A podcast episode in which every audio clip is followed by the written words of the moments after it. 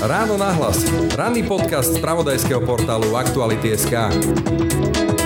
Keď sme začali našu prácu, tak sme zistili, že veľmi veľa detí chodí do špeciálnej základnej školy. Bolo to 73% zo všetkých tých detí, s ktorými sme pracovali v tej sociálnej bytovke. Hm. A zistili sme práve, že problém je ten, že nemajú dostatočnú predškolskú prípravu. A ukázalo sa počas našej dlhoročnej práce, že všetky deti, ktoré prešli 10-mesačným vzdelávaním tejto predškolskej prípravy, tak neboli preradené do špeciálnej základnej školy do prvého stupňa. Manželia Jolana a Štefan Náterovci sa už celé 10 ročia venujú rómskym deťom zo sociálne marginalizovaných komunít.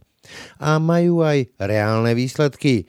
Deti, ktoré sa predtým neodvážili ani len snívať o akékoľvek kariére pod ich rukami a pod ich vedením, neraz končia nielen stredné, ale dokonca aj vysoké školy. Ich občianske združenie Nádej deťom sprevádza deti v prostredí, ktoré si ani len nevieme predstaviť a ktoré týmto deťom veľa šancí na niečo ako plnohodnotný život jednoducho nedáva. Sociálno-patologické javy v tých komunitách chudobných sú aj iné, nielen skoré tehotenstva, ale sú to aj drogy a je to aj domáce násilie a sú to aj krádeže a podobné veci. A taká účinná metóda, ktorú sme sa naučili v zahraničí, není ich učiť o tých sociálno-patologických javoch toľko, ale učiť ich o seba úcte. Aby oni nadobudli taký k sebe postoj a mali sa tak radi, aby vedeli tie sociálno-patologické javy odmietnúť. A vlastne toto je tá najlepšia metóda, aby z nich vyrástli takí rovní ľudia. Sme tým, o čom snívame, čím byť môžeme, čím byť chceme a čím napokon aj možno budeme. Ak máme aspoň taký sen. Rómske deti z chudobných pomerov, aké si ani len nevieme predstaviť, však už často ani len nesnívajú. Jednoducho neodvážia sa mať akékoľvek sny. Jolana a Štefan Náterovci sa to pokúšajú zmeniť. Už celé 10 ročia sa snažia dať týmto deťom šancu. Šancu na život, ktorý my považujeme za niečo samozrejmé. No žiaľ, pre tieto deti to samozrejme vôbec nie je. Napríklad v programoch rozvoja rodičovských zručností pre mamy, ktoré by ešte samé potrebovali svoje mamy. Rozprával teda môj kolega, ktorý je lektorom týchto rodičovských zručností, tak povedal, že on keď chcel mať auto a riadiť to auto, tak potreboval teda vodiča a preto tých, ktorí vzdelávame v tých rodičovských zručnostiach, potrebujú rodičák. A u nás je to veľmi zanedbané, pretože v rodinách, keď sa im to nedostáva, tak my by sme mali nájsť spôsob, aby sa im to dostávalo, aby boli pripravené. A čo vlastne oni nevedia? To by ma tak celkom zaujímalo, že čo sa tam učí? Tam sa učia potreby detí. Počúvate Ráno na hlas. Pekný deň vám želá Braň Robšinský. Počúvate podcast Ráno na hlas. V štúdiu v tejto chvíli vítam manželov Náterovcov, Jolanu a Štefana. Dobrý deň. Dobrý deň, prajem. Dobrý deň. Vy sa venujete už celé 10 ročia rómským deťom. Dostali ste za to aj ocenenie za celoživotnú prácu Biela vrana. Tak by som aktuálne začal osadou Sačura, kde sme aj v spravodajstve videli, aj minister obrany sa pochválil, ako okamžite tam nabehli a budú robiť nejakú karanténu a oploti a to neviem čo všetko. Prvé, čo mi v tej chvíli napadlo, je, že keď sa jedná o takúto osadu, tak e, je tam okamžite armáda, sú tam okamžite ploty a vieme to celé zavrieť. Ale keď sa tu, povedzme, aj v Bratislave robia také všelijaké ilegálne žúrky a sú tu podniky na černo otvorené, tak to zásade nerieši nikto. Mi to prípada také segregačné. Milím sa v tom pocite? No myslím, že ten váš pocit je úplne správny. Pretože my možno pripadáme politikom taký slabý. Preto môžu teda rozhodovať za nás a robiť veci, ktoré majú iný prístup ako k majorite. A tie spomienky tých ľudí, keď v čase korony a teda tým, že sa ukázalo, že je tam mnoho ľudí pozitívnych, je, že nemali ten pocit, že tá armáda chce pomáhať, pretože ich história skúseností s armádou nie je o pomoci ale skôr mali pocit, že niekto ich ide sledovať a kontrolovať. No nie tak dávno sme si pripomenuli výročie, vlastne bol aj verdikt, čo sa týka Moldavy nad bodou Európskeho súdu pre ľudské práva. Čiže dá sa to aj chápať tak, že povedzme, že, že ako keby sa ukazovalo tej majorite, že aha, na týchto si vieme dupnúť? V našej komunite za toho pol roka, čo sme teda minulom roku, keď sa objavili prvé opatrenia, ako aj vlády a nariadenia aj samozprávy, tak naši Rómovia naozaj pocítili takú obavu, taký strach, že čo teda bude s nimi. A to ešte, a to ešte vlastne medzi nimi ako nebolo žiadny pozitívny prípad, lebo z tej našej komunity, kde my pracujeme, boli väčšinou v Čechách, ale neboli napríklad e, v Anglicku alebo teda v iných krajinách. Ale mali takúto obavu a pocitovali sme to ako my, ako aj pracovníci komunitného centra, že museli sme s tými ľuďmi hovoriť že čo môže prísť alebo čo nemusí prísť. Hej. Ale bola to naozaj polročná práca s nimi, ako denodenná, aby sme vlastne cez osvetu, cez osobné rozhovory, potom rôzne tie hoaxy vyvracať a stále niekto sa stále aj ich komunite našiel, ktorý to vlastne ako zase niečo vykopal a my sme to zase, nám to trvalo aj týždeň. Pokiaľ sme ho aspoň upokojili a presvedčili, že to, že to tak ako keď budú toto dodržiavať, tak nemusí sa to im stať. Hej? Ale s tými silovými zložkami aj oni zažili si rôzne ako zlé skúsenosti. Hej? Žijeme mimoriadnú pandemickú dobu a taký ten kľúčový pocit alebo opatrenie je vlastne nejaký že sociálny dištanc, e, izolácia Mám 8-ročného syna, vlastne už 9, on je taký mimoriadne dotykový. On potrebuje cítiť toho človeka, potrebuje sa ho dotýkať, keď niekoho má rád, objímať. Vy sa venujete romským deťom a rozmýšľam, že ako oni toto môžu prežívať, lebo musí byť veľmi frustrujúce, keď zrazu to, čo vnímam aj tých kamarátov, tých ľudí, zmizne. Všetky tie dotyky, tá blízkosť osobná. Určite tam, teda kde pracujeme a v mnohých tých tradičných rodinách sú tie rodiny veľké. A tým, keď sú v súkromí, tak vlastne tie dotyky, tú haptiku, to objímanie, tie gestá a prejavovanie tých emócií vlastne nie je tam zakázané. Pretože oni vlastne tvoria tú jednu bunku. Takže nemyslím si, že to tak dolieha, ako to napríklad dolieha na našu vnúčku, ktorá... Je sama? Áno, ktorá je teraz, už má malého bračeka, ale on je maličký, takže ktorá je sama, je to veľmi chýba. A nedá sa to nahradiť ani cez telefón, ani cez messenger. Jednoducho je to chýba. A, a keď to tak pozorujeme, tak tie e, deti, pár je takých rómskych, kde teda tiež je ich málo, tak majú taký hnev Mm-hmm. Hej, pretože im to ako keby e, to spoločenstvo detí chýba, lebo už to pomaly aj bude rok, keď vlastne nefungujú školy a nefungujú inštitúcie, kde mohli byť deti spolu. Ale chyba to je nám dospelým. Jasne. Pretože je úplne normálne, že keď sa zvítame, tak sa objímeme a v romských rodinách to tak trvá, sa spolu boskáme, ja teraz nevidím ani, či sa usmievate alebo nie napríklad. tak to vám verím. No a najmä to, že veľa z nás sa riadíme, ako sa máme správať k dotyčnému podľa jeho mimiky a výrazu tváre. Čo je vlastne teraz veľké ochudobnenie, že vlastne nevieme, a naša pracovníčka, keď cestovala v autobuse a ešte sme mohli v tom čase byť aspoň 5-6 v skupinke, tak sama nevedela, že to, čo ten pán povedal, že či sa hneval, alebo len tam konštatoval ako nejakú skutočnosť. Pretože ona už mala históriu zlých skúseností, tak začala teda na ňo ostrejšie. Hej, a potom si uvedomila, že nemusela teda sa mu ospravedlnila. Ona nám to hovorila ako skúsenosť, že jej to tiež chýba. Že prečítať ten výraz tej tváre, aby si vedela spojiť tú informáciu, že čo sa tým chce povedať. Jasne. Vy sa venujete celé podstate už 10 ročia romským deťom a ma zaujímala taká vetička pri tom, keď som si nejaké veci od vás čítal, že tým romským deťom chýbajú sny.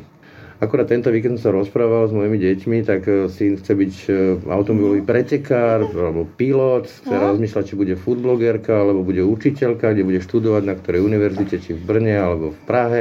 A oni tejto sny asi nemajú. No vychádza to predovšetkým z toho, že v romštine sa nepoužíva slovo budúcnosť.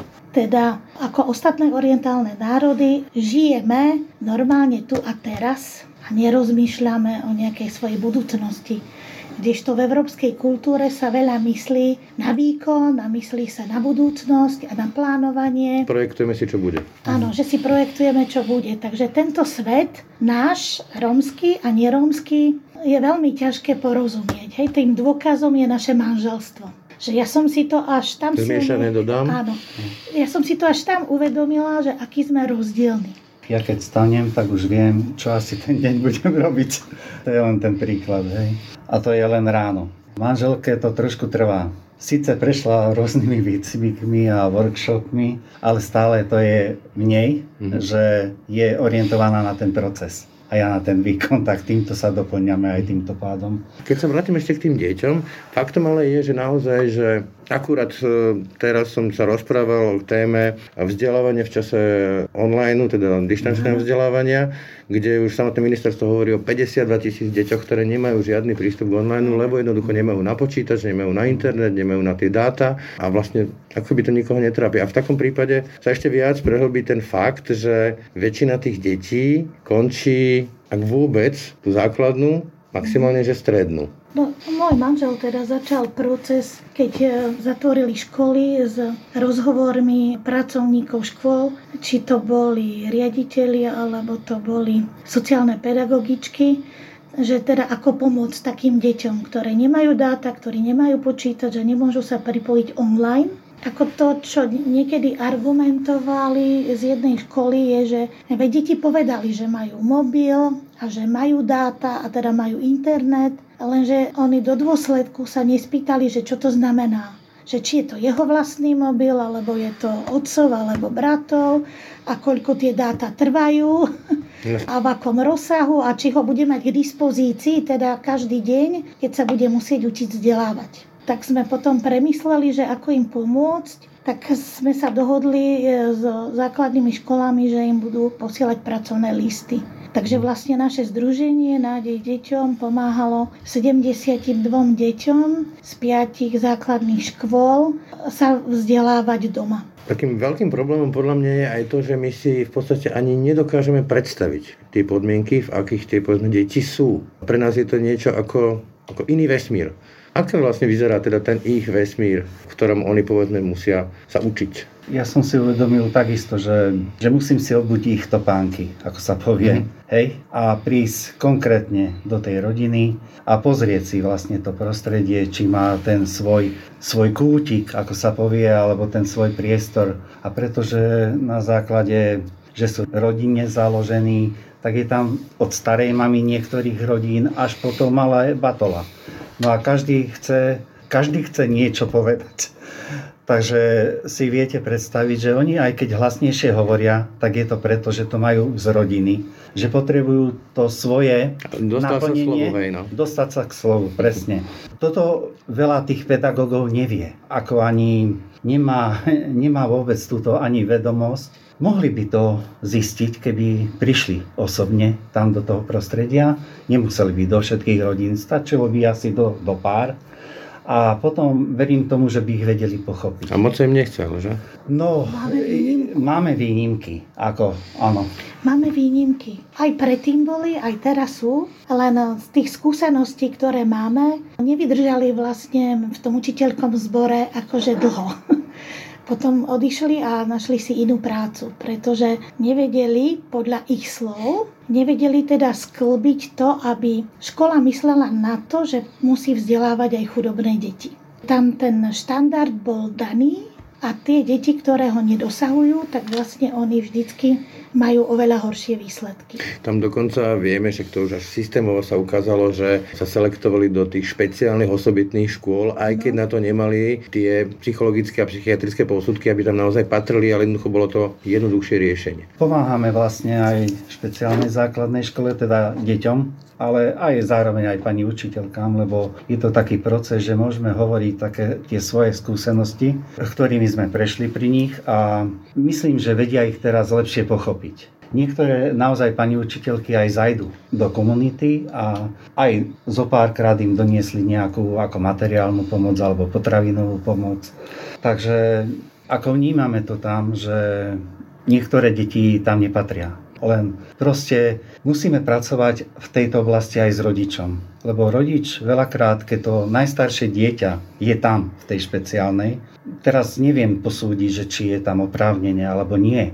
Ale už potom, keď má toho mladšieho súrodenca, tak stále ten rodič, ten zákonný zástupca povie, tam mu je dobré, on sa učí o polovicu menej učíva a ja ho tam dám. Je ľahšia cesta. Áno, volie tú ľahšiu cestu. A toto nás stojí ako aj mňa osobne, ale aj manželku a aj našu spolupracovníčku oveľa viacej energie dáme do toho, aby skúsili ešte v tej základnej škole ponechať to dieťa, to mladšie, alebo ešte, ktoré ešte len príde, teda do toho školského procesu a teda aj im pomáhame vlastne aj s tými domácimi úlohami, ale ten proces začal už vlastne, keď sme mali predškolský program. Lebo síce sme občianske združenie, nie sme vzdelávacia inštitúcia, ale môžeme neformálne vzdelávať. A toto neformálne vzdelávanie je zamerané na tie ich potreby naozaj o tej jemnej, hrubej motoriky, farby, keď nastupujú do prvého ročníka, alebo nie naozaj každé dieťa a nie len celoslovenský, ale myslím aj v našom meste je vlastne málo v škôlkach miest, kde sa môžu ako uchytiť alebo teda umiestniť ako deti aj z tejto našej komunity. Hm? Ja by som len chcela dodať, že keď sme začali našu prácu, tak sme zistili, že veľmi veľa detí chodí do špeciálnej základnej školy. Bolo to 73% zo všetkých tých detí, s ktorými sme pracovali v tej sociálnej bytovke. Hm. A zistili sme práve, že problém je ten, že nemajú dostatočnú predškolskú prípravu. A ukázalo sa počas našej dlhoročnej práce, že všetky deti, ktoré prešli 10-mesačným vzdelávaním, tejto predškolskej prípravy, tak neboli preradené do špeciálnej základnej školy do prvého stupňa. Hej? Čiže dá sa to. Nemusia končiť naozaj v tých špeciálnych školách, keby sa s nimi pracovalo. Určite sa to dá. Hej. A my ešte teda v našom združení máme také moto, že túžime, aby deti, aj keď sa neformálne vzdelávajú, boli šťastné. Pretože my sme s manželom v zahraničí videli veľa škôl rôznych, kde deti boli šťastné kde sa radi učili, lebo ten celý prístup a celý ten systém vzdelávania bol ako keby založený na škole hrou a škole prijatia, že to dieťa bolo partnerom v tom vzdelávacom procese. A pre naše deti je múka, keď musia sedieť za lavicou. Mm. A tiež sme si uvedomili, že tie deti, ktoré nechodia do nášho predškolského programu, pretože tá účasť je dobrovoľná, tak naozaj sa boja ísť hore schodami napríklad. Prečo? No pretože nikdy žiadne schody nevideli a mm. cez nejaké schody nikdy nešli. A samozrejme, že sú umiestnení do tých vyšších tried po schodoch, pretože dôvodom je, aby neutekali z tej školy. Mm. Lebo z prízemia by vraj mali ľahšiu cestu. to je naozaj iný vesmír, keď nás počúvam. No dôležité je, že nevedia, že teraz e, takýto je ten školská hodina a táto jednoducho vyučovacia trvá 40 minút a teraz bude prestávka a oni netušia ani, že tam... To mi napadá, že keď sme sa rozprávali o tom čase, že asi taký tekutejší, či majú problém povedzme zaradiť sa do tých e, škatuliek. Teraz je hodina, presne teraz je prestávka. Tak. Áno, presne tak. Kdežto v tých iných školách v zahraničí ten vzdelávací proces plynul. On nemal škatulky, ale on tam plynul. Nie ako mimo tých detí, ale deti boli vlastne v tom procese zahrnuté. Boli jeho súčasťou. A my by sme si veľmi prijali, aby raz takýto model vzdelávacích inštitúcií mali aj naše deti, a nielen romské, ale aj neromské. Pretože potom by to nebolo ako náš vnúk, keď sa spýta pani učiteľka včera, že a kto sa teší do školy? A náš vnúk nezdvihol ruku. A kto sa neteší? A on zdvihol ruku. A on je prosím pekne druhák. Mm-hmm. že je to veľmi Zabijame ich istým no. spôsobom, ale keď sa vrátim ešte k tým detským snom, poznáme tie medializované prípady bežkyne v balerínkach, alebo ako sa romské dieťa skoro nemohlo dostať za cukrára, vyučiť za cukrára a väčšinou končia ako lesní robotníci. Alebo sa mýlim, podarilo sa vám ich potiahnuť vyššie? Za tie roky? Ja by som sa najskôr dotkla tých prekážok, prečo mm-hmm. to nemajú. Tak ja si myslím, že okrem toho, že niekto stále hovorí, že to je romský problém, že nevzdelanosť, tak my si myslíme, že to nie je romský problém, ale je to problém chudoby. pretože je mnoho Rómov, ktorí nie sú chudobní, tak oni vlastne sa integrovali alebo socializovali a zapadli do našej spoločnosti a sú tam a sú tam bez problémov. Ale tie rómske rodiny, ktoré sú chudobné, tak ako ostatné chudobné národy alebo etnika, tak vlastne to isté sa prejavuje aj v týchto marginalizovaných komunitách. Pretože ak chceme dieťa dať študovať na strednú školu, nás to stojí financie. A to, čo niekedy aj nám píšu na sociálne siete, že sú štipendia, tak to sú štipendia naozaj pre také výnimočné deti, čo môže byť 0, neviem koľko percent. Nerieši to systémový problém. Áno, lebo to nerieši systémový problém a tie rodiny, ktoré by aj chceli dať svoje deti na strednú školu, aj ich dajú, Najmä chlapci teda z tých stredných škôl potom odídu, lebo idú najprv s rodičmi na brigádu, nejaké tie murárske práce alebo kopácka, keď zistia, že môžu mať za to príjem, tak vlastne oni sa rozhodnú teda, že nedoštudujú. Áno, že už našli si budúcnosť, kde Áno, sa dá žiť. A teda a rodina je rada, pretože vlastne nemusí financovať to vzdelávanie, pretože ona má ešte ďalších 5 detí. Áno, ale podľa toho, čo viem, tak vám sa podarilo potiahnuť mnohé tie príbehy až do takého konca vysokej školy a podobne. Áno, tak máme vlastne aj stredoškolákov ukončených, aj vysokoškolákov, ale bolo to zase od toho predškolského programu, ktorí sa zúčastňovali a bola to teda práca aj s rodinou, lebo my sme si uvedomili po nejakom určitom čase a bol to aj u nás proces a robili sme chyby pri tom, že keď sme sa len deťom venovali a nejako sme z toho vynichávali rodičov. Mm. Proste sme prebrali tú zodpovednosť za nich, ale túto zodpovednosť sme potom museli dať aj rodičom. A tak ako som spomínal, pre nás je úspech, keď dokončia tú základnú školu. To je pravda, naozaj. Pri chlapcoch sa snažíme ich motivovať, lebo sú veľmi zruční v takých aj manuálnych veciach ale sú ako aj tanečníci napríklad. Len toto im musíme vlastne ich tak usmerniť, že je veľa tanečníkov, aj rómskych na Slovensku. Mm, a, konkurencia veľká. Áno, je proste veľká konkurencia, ale majú ten sen. Keď sa s nimi rozprávame, máme to hranie roli, tak e, vlastne aj natáčajú sa, potom si to pozerajú, hovoria o týchto snoch svojich, ktoré by chceli dosiahnuť za rok, za 5 rokov, čo keď sa ako teda ožením alebo vydám, ako to bude tak fungovať. Hovoríme tomu čiara života, hmm. alebo šnúra života. Hej, lebo tam si spomínajú, že kedy sa napríklad s nami stretli, aký bol ich napríklad prvý zážitok v škole, No, proste je to z každej tej ich oblasti ich života. A tak ako vravím, tie sny majú. Napadne mi len mnoho ľudí, čo nás môže počúvať, tak si položí otázku, však ale tam sa aj tak lejú strašné peniaze, nevidíme výsledky.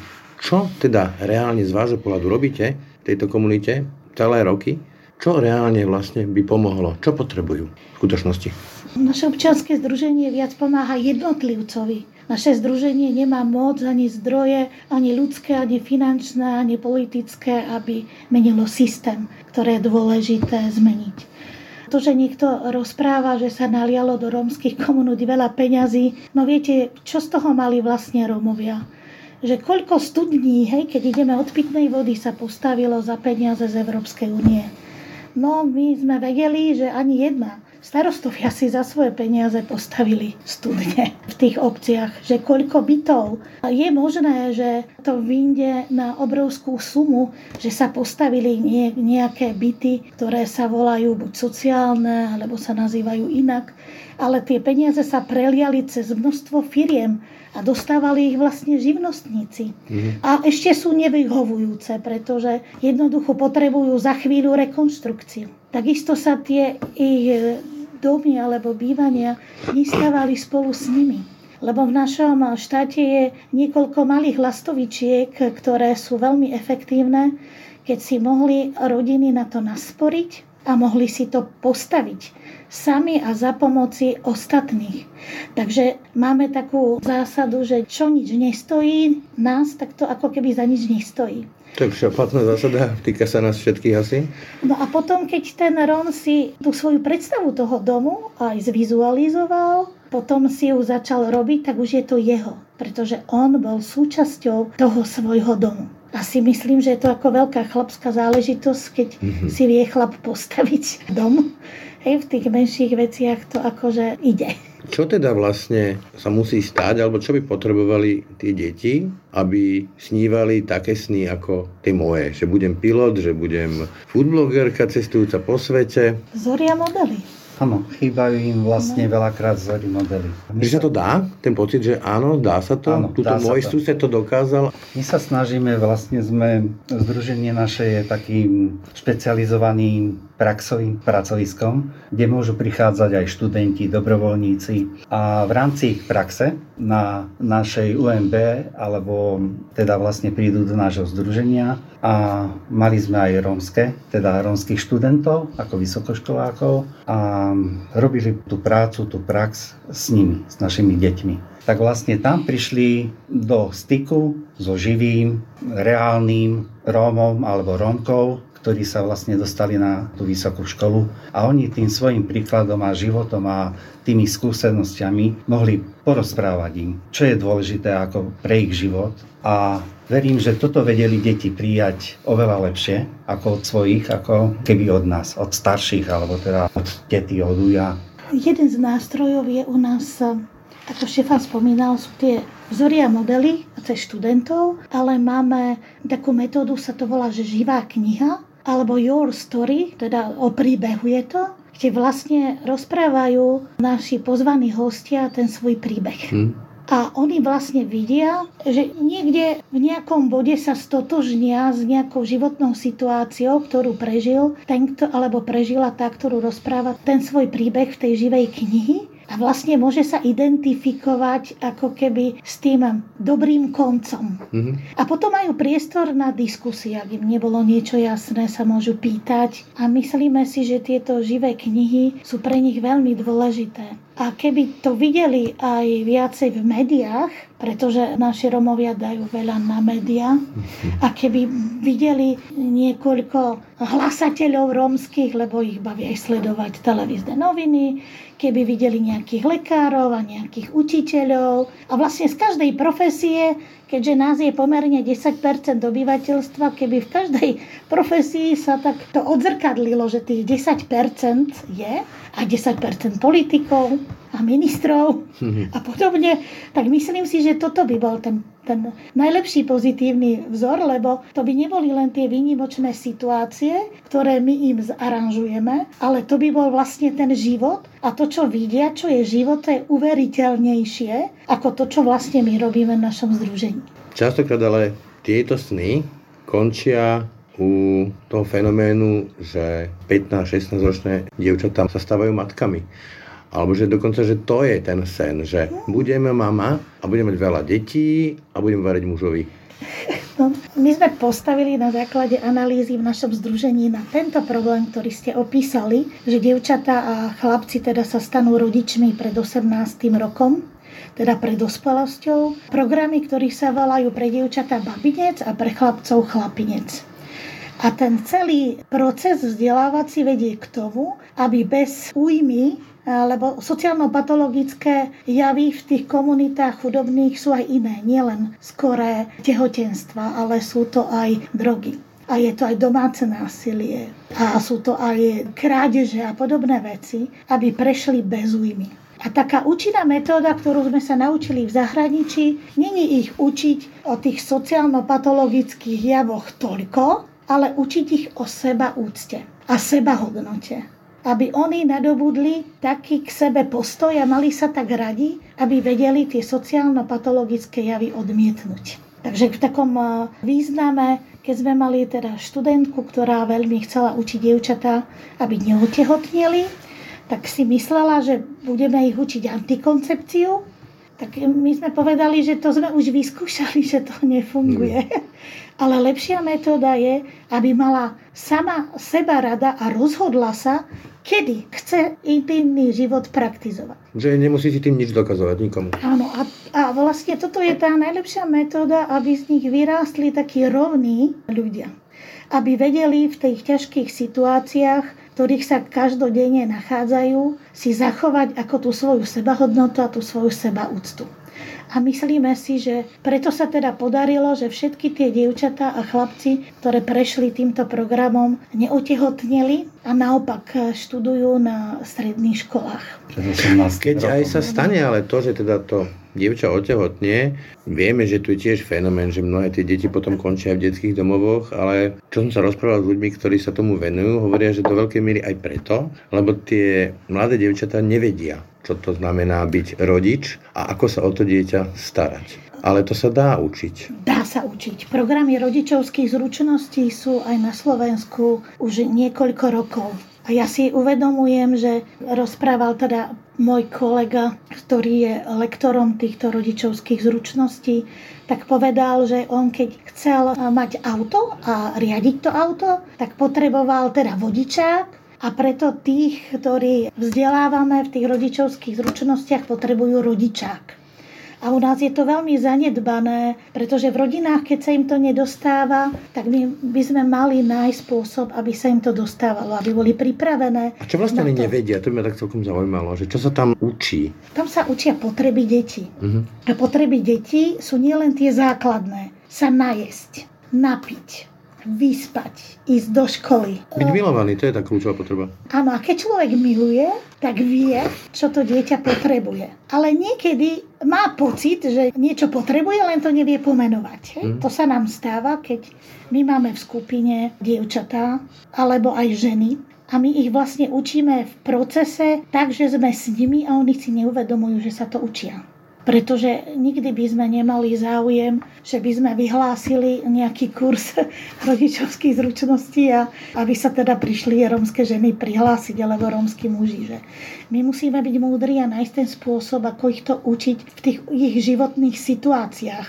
A musíme presne vidieť, že kedy tú zručnosť práve potrebujú. Keď sme nevedeli, ako začať s financiami, hej, do, lebo medzi rodičovské zručnosti patrí aj spravovať financie, tak vtedy, keď teda spomenuli, že teraz no a teraz akože čo, budeme robiť, nemáme už peniaze, tak v tej situácii sa to presne hodilo a mohli sme sa o tom rozprávať. Ale veľmi zložité je vnímať naše príjmy a naše výdaje. Mm-hmm. Pretože niekedy tie výdaje sú väčšie ako tie príjmy a vtedy jednoducho nevieme nič iné, len teda pracovať s tými dlhmi, ktoré nám potom každý mesiac mhm. vznikajú. Mimochodom, vy sami ste to spomínali, že tam problém s časom a tak ďalej, že inak to vnímate. Ale je to vnímanie v tejto komunite, že byť matkou, mať veľa detí a byť k dispozícii v odovkách mužovi, keď to poviem takto, že navarím a neviem čo všetko, akože tým snom, ktorý potom vlastne ale vedie k tomu, že o nič viac sa tie ženy nesnažia? A tí muži od nich nečakajú? Myslím si, že, ale teraz budem veľmi hovoriť feministicky, že mužom všeobecne vyhovuje, keď niekto im robí ten servis. Pokojne do nás. akože ten servis, hej, lebo je to fan. Hej, to je veľmi dobrý pocit, keď sa niekto nás stará. A ja som rada, keď môj manžel navarí a nakúpi. A, ale uvedomujem si, že snom niektorých žien to naozaj môže byť aj rómskych, aj nerómskych. Byť dobrou mamičkou a byť dobrou ženou. Lenže museli by sme v tom vnímať, že tá rómska žena je v tom šťastná. Kdežto u tých chudobných žien sa nám to nedeje, s ktorými pracujeme. Že ona je zmierená a je zžitá s tou svojou rolou. Čiže berie to ako osud. No áno, my to máme tak často, že, že je všetko osud, že my to nemáme ako keby vo svojich rukách, pretože tie nástroje, ako mať svoj život vo svojich rukách v chudobnej e, lokalite, vlastne nemáme žiadny nástroj, čo s tým robiť. Lebo nevieme sa dostať k zamestnaniu, nevieme sa dostať k bývaniu, nevieme sa dostať k vzdelaniu, pretože máme veľa prekážok, prečo sa to tak deje. A niekedy to, čo sme zanedbali predtým, už nevieme plnohodnotne nahradiť, takže aj v našej práci sú také pojmy ako znižovanie rizik.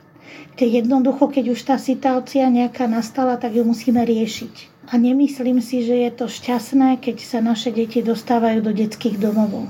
Pretože sú systémy v zahraničí, keď sme boli v štáte Michigan, kde vlastne e, rodičia sa musia naučiť tie rodičovské zručnosti, že tam kurátor, ktoré má väčšie kompetencie ako u nás na Slovensku, im to nariadi.